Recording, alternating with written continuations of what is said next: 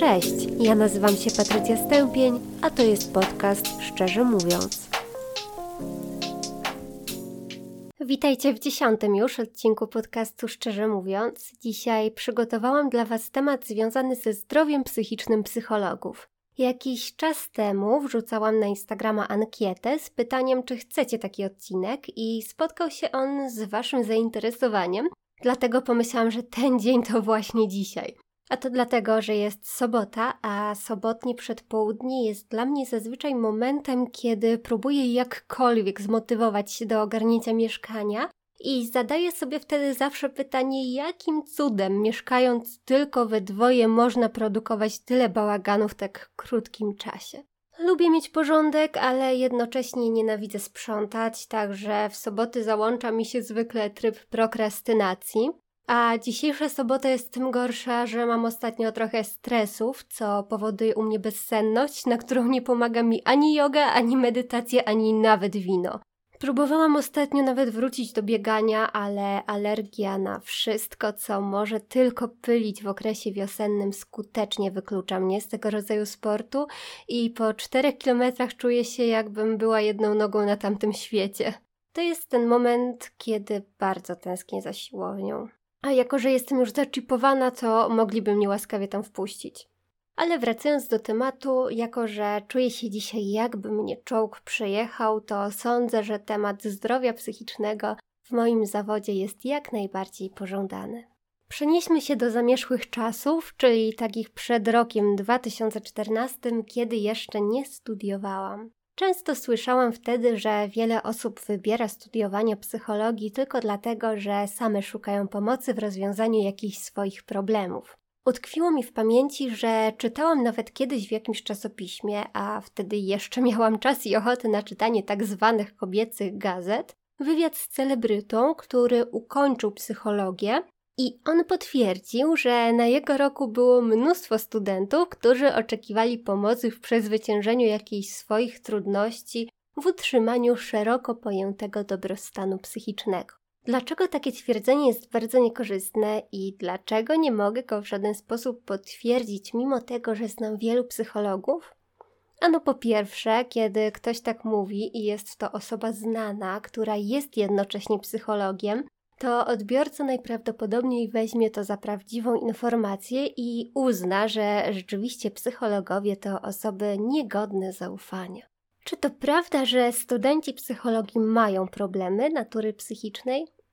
Nie wiem, bo wbrew popularnemu mitowi psychologowie nie wchodzą innym do mózgów i nie stawiają diagnoz po krótkiej rozmowie, bo po pierwsze tak się nie da, jest to nieetyczne i nierzetelne, a po drugie, komu by się chciało analizować wszystkich dookoła? Przecież to jest mega energochłonny i mozolny proces. Poza tym, nie wszyscy psychologowie diagnozują innych nawet w pracy. Więc nawet zakładając, że któryś ze znanych mi osobiście psychologów ma jakieś problemy, to zwyczajnie o tym nie wiem, dopóki mi o tym nie powie. I już. Oczywiście czasem już po jednym spojrzeniu wiadomo, że nowo napotkany człowiek ma zaostrzenie jakiejś swojej choroby psychicznej, ale są to bardzo skrajne przypadki, gdzie w zasadzie każdy jest to w stanie orzec, nawet nie będąc specjalistą. Na przykład wyobraź sobie, że idziesz sobie miastem i widzisz człowieka, który patrzy na ścianę, na której obiektywnie nic nie ma, żywo przy tym gestykulując i wykrzykując, że właśnie widzi diabła. Ale ogólnie, zanim dojdziecie do wniosku, że ktoś ma jakiś epizod psychotyczny i rozmawia sam ze sobą, to zerknijcie najpierw, czy aby nie ma na uszach słuchawek i nie rozmawia z kimś przez telefon. W ogóle zniechęcam Was do stawiania diagnoz, od tego są specjaliści, a w takich skrajnych przypadkach po prostu dzwońcie na 112 i dbajcie przede wszystkim o swoje bezpieczeństwo.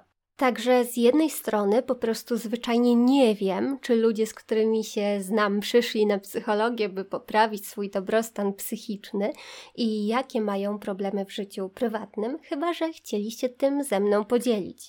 W ogóle to nie lubię uogólnień i mówienia, że wszyscy robią coś tam, coś tam, bo u nas na przykład na pierwszym roku było przyjętych około 180 osób. O tak ogromnej grupie trudno cokolwiek powiedzieć na pewno, może oprócz tego, że wspólnie studiują. Niektóre z tych osób znałam tylko z widzenia, bo nie mieliśmy nigdy razem ćwiczeń ani konwersatoriów, więc w jaki niby sposób mogłabym na pewno wiedzieć, dlaczego i po co się tam znaleźli. No i jest jeszcze druga strona medalu. Studenci psychologii i psychologowie to po prostu ludzie. A ludzie mają różne problemy, które niekoniecznie muszą wpływać na ich karierę zawodową. Przecież jest mnóstwo osób, które mają jakiś problem czy diagnozę zaburzenia i idą na politechnikę, studia medyczne, prawo czy na ekonomię, bo jak mam zapalenie wyrostka, to idę do lekarza, a nie sama zostaję chirurgiem, żeby go sobie wyciąć. A z drugiej strony, bycie chirurgiem nie chroni mnie przed zapaleniem wyrostka. I tak samo działa to u psychologów. Psychologowie nie leczą sami siebie ani swoich bliskich, bo nie ma się wtedy obiektywnego spojrzenia na sprawę. Nie da się w ten sposób profesjonalnie pomóc. Jeżeli psycholog ma problem natury psychicznej, to idzie do innego specjalisty, który się tym zajmuje.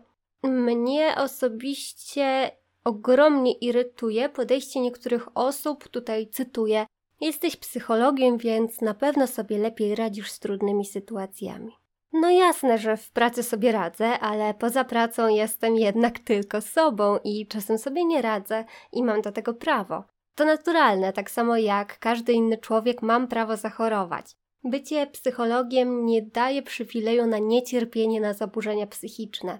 A tak jeszcze nawiasem mówiąc, to jeżeli słucha mnie jakakolwiek osoba, która ma pomysł, że studiowanie psychologii może jej w jakikolwiek sposób pomóc w jej prywatnych problemach, kompleksach, niskim poczuciu własnej wartości czy czymkolwiek w ten deseń, to odradzałabym, jeżeli jest to Twoja jedyna motywacja do podjęcia tego kierunku studiów.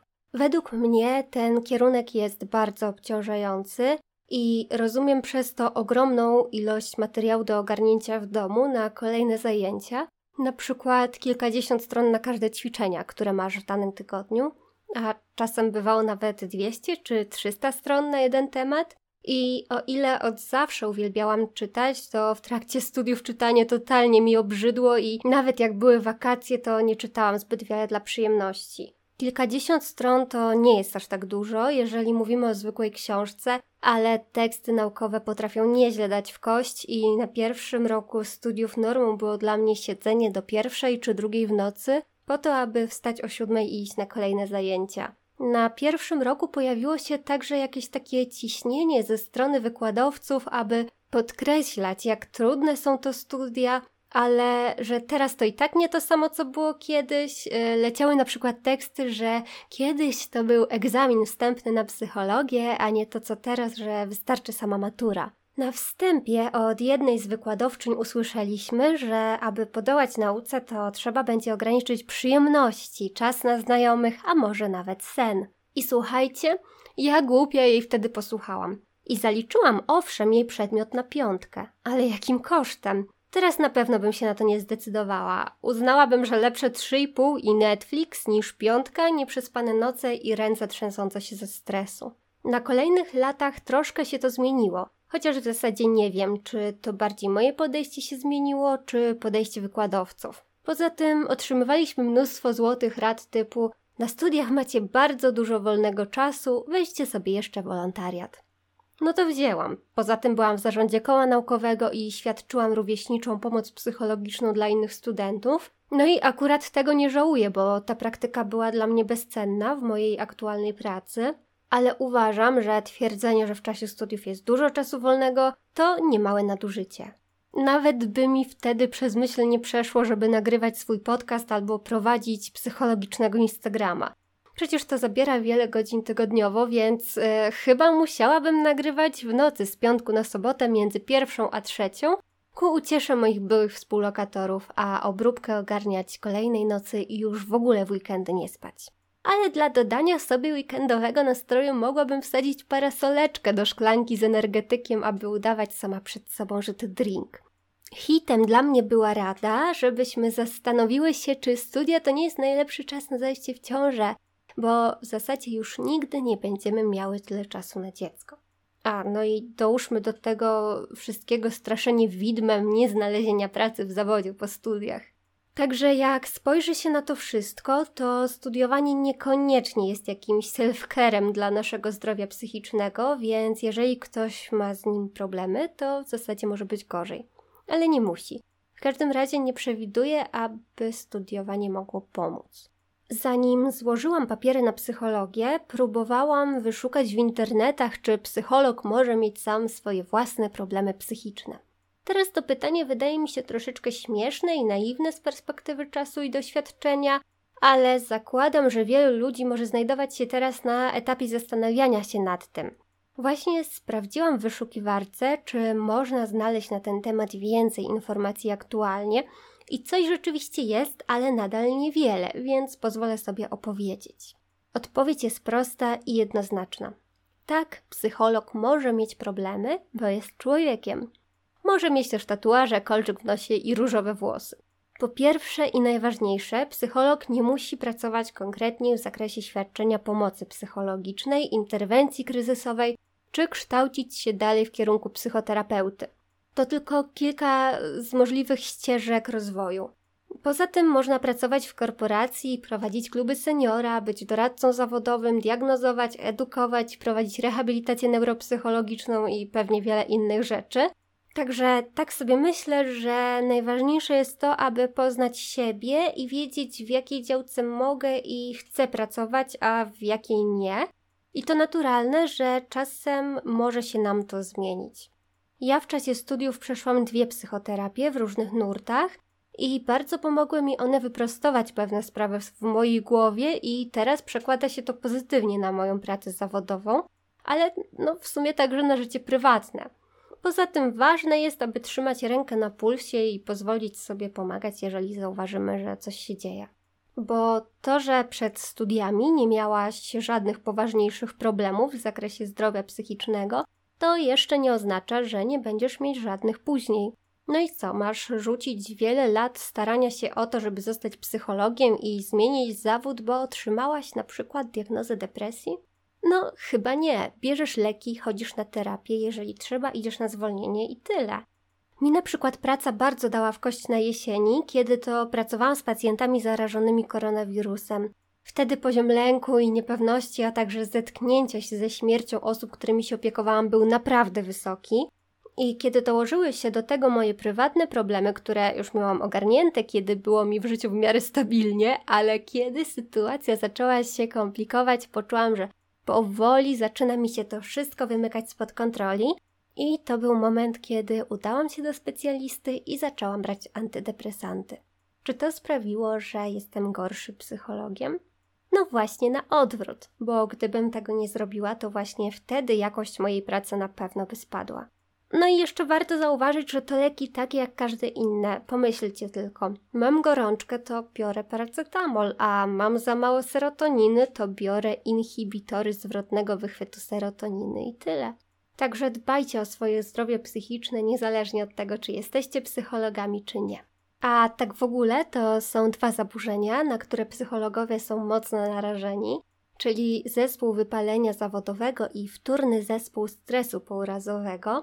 Tak myślę, że o wypaleniu zawodowym wielu z Was już słyszało, ale wtórny zespół stresu pourazowego jest to takie dosyć ciekawe zaburzenie, które może dotknąć nie tylko psychologów czy psychoterapeutów, ale także strażaków, ratowników medycznych, i wszelkie inne osoby narażone na kontakt z traumatycznymi wydarzeniami, które może nie dotknęły ich samych, ale byli ich świadkami i doświadczają takich samych objawów jak osoby, które cierpią na PTSD, czyli na przykład doświadczają natrętnych wspomnień, flashbacków z danej sytuacji, mogą doświadczać koszmarów sennych, silnego niepokoju w sytuacjach, które przypominają moment doznania urazu, a także różne dolegliwości natury fizjologicznej.